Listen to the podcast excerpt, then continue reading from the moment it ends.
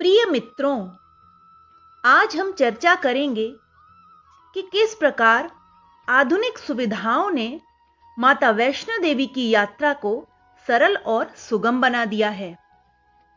धार्मिक स्थलों और तीर्थ स्थानों के बारे में एक चीज़ तो तय है कि वो आपको जीवन के दूसरे रुख से अवगत कराते हैं।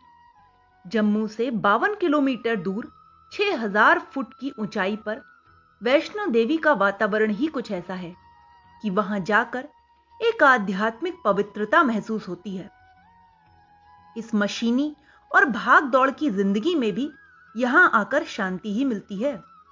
चारों ओर से घिरी पवित्र गुफा तक पहुँचने के लिए 14 किलोमीटर पैदल चढ़ाई चढ़नी पड़ती है।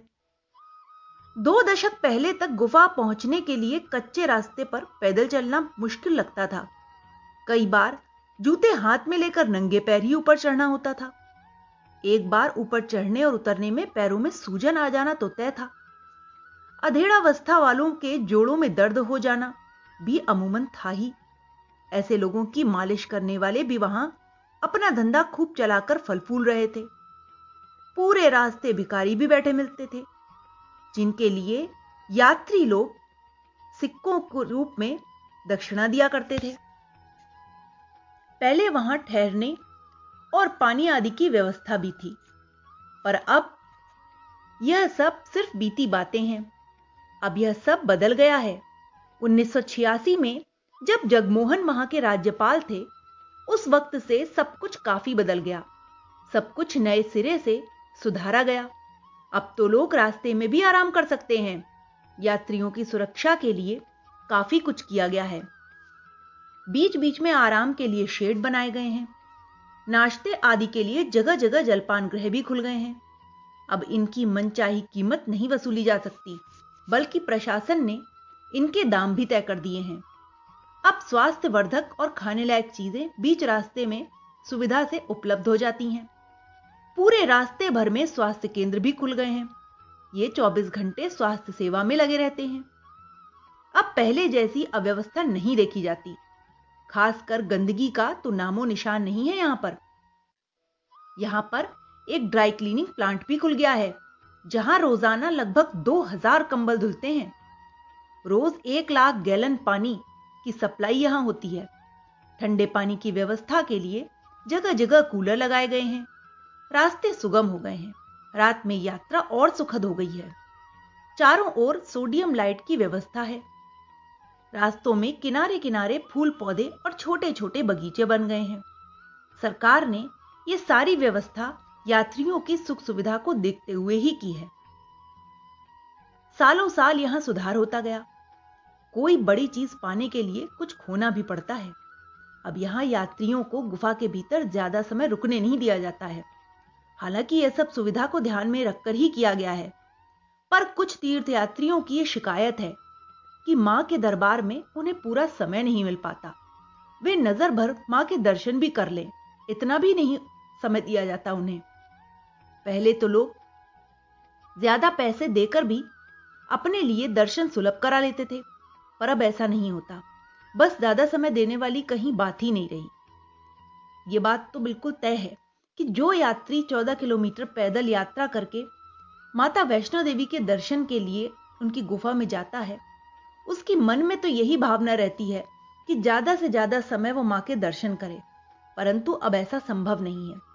रास्तों की सुगमता की वजह से अब यहाँ यात्रियों की संख्या दो गुनी बल्कि नहीं, चार गुनी होती जा रही है।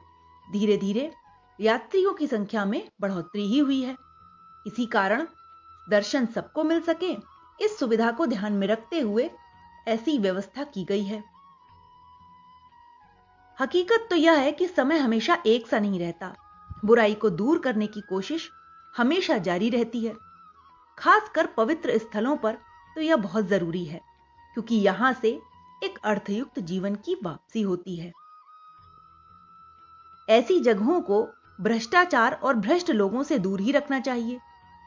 तीर्थ यात्रा के लिए ऐसा उत्तम प्रबंध भारत में कहीं और देखने को नहीं मिलता।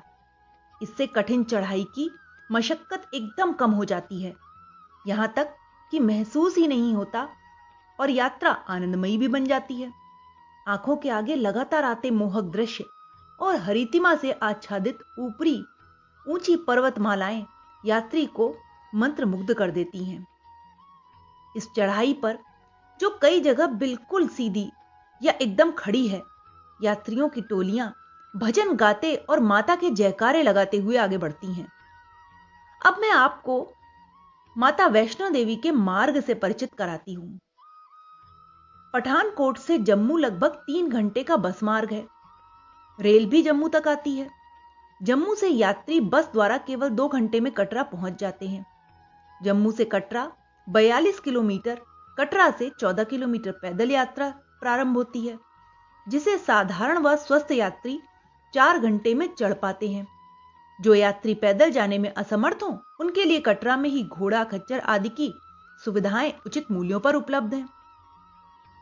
वैष्णो देवी जाने के लिए प्रत्येक यात्री के लिए कटरा से यात्रा पर्ची प्राप्त करना अनिवार्य है। यह पर्ची कटरा बस स्टैंड पर स्थित टूरिस्ट सेंटर से निःशुल्क दी जाती है। इसके लिए नाम पंजीकृत कराना पड़ता है। कुली, घोड़ा और अब आज के समय में ऑटो की भी व्यवस्था हो गई है। इन सभी की पर्ची पहले से ही कटा लेनी होती है। कटरा से लगभग तीन किलोमीटर की पैदल यात्रा करके बाण गंगा के दर्शन होते हैं।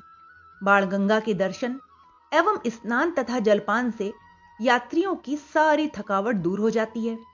उनमें एक नया उत्साह भी बढ़ जाता है। यहाँ बाणगंगा से माता की पवित्र गुफा तक पहुँचने के लिए दो मार्ग हैं। एक सीढ़ियों वाला यह दूरी में तो कम है, किंतु थकाने वाला मार्ग है। जबकि दूसरा मार्ग लंबाई में अधिक होने पर भी सुख और आनंद का अनुभव कराता है। अतः अधिकतर दर्शनार्थी इस लंबे एवं सुगम मार्ग से ही यात्रा करते हैं। जैसा कि पहले भी मैं बता चुकी हूँ कि तीर्थ, यात्री रास्ते भर, जय माता दी, शेरों वाली माता, ज्योता वाली माता, तेरी सदा ही जय हो आदि के नारे लगाते तथा तरह तरह के भजन कीर्तन जप आदि करते जाते हैं। यह यात्रियों को यति से सती बनाने में सहायक होता है।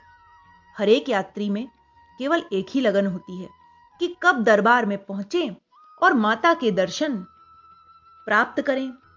बाण गंगा के पश्चात चरण पादुका का स्थान आता है। पूरे मार्ग में चाय, जलपान आदि की व्यवस्था है। चरण पादुका से लगभग साढ़े तीन किलोमीटर दूर आदि कुमारी का स्थान है। यहाँ पर यात्री कुछ ठहर कर विश्राम करते हैं। इसके बाद गर्भ गुफा आती है। तत्पश्चात हाथी मत्था नामक स्थान आता है। यह सबसे कठिन चढ़ाई मानी जाती है। आदि कुमारी से पहाड़ की चढ़ाई हाथी के माथे जैसी सीधी खड़ी हो जाती है। शिखर को हाथी मत्था कहा गया है।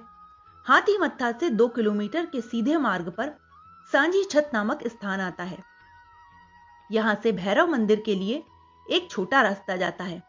सामान्यतः यात्री हाथी मत्था से सांझी छत की ओर न जाकर नए रास्ते से दिल्ली वाली छबील से होकर दरबार की ओर जाते हैं, क्योंकि भैरव मंदिर के दर्शनों का विधान लौटती बार है। इस प्रकार यात्रियों के दो किलोमीटर तक चलना कम पड़ जाता है। माता वैष्णो देवी के दरबार के नीचे दो तीन पानी के नल लगे हुए हैं, जिनसे निरंतर पर्वतीय झरने का शीतल जल बहता ही रहता है। अतः चरणामृत और पवित्र जल भरकर श्रद्धालु, भक्तजन स्नान तथा जलपान करते हैं। इस शीतल जल में स्नान करने से थकान किसी हद तक समाप्त हो जाती है। प्राचीन गुफा का द्वार बहुत ही संकरा है तो भी मोटे से मोटा व्यक्ति गुफा में आसानी से दाखिल हो जाता है। यह माता के यश का ही प्रतीक है। पहले गुफा में लेटकर अथवा झुककर अंदर पहुँचते थे।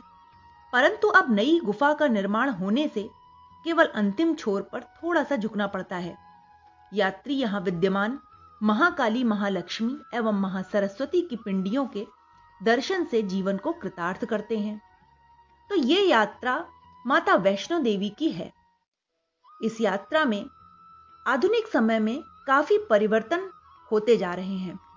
हर साल जो यात्री जाते हैं माता वैष्णो देवी, उन्होंने महसूस किया होगा कि कोई ना कोई नया डेवलपमेंट वहाँ पर हुआ है।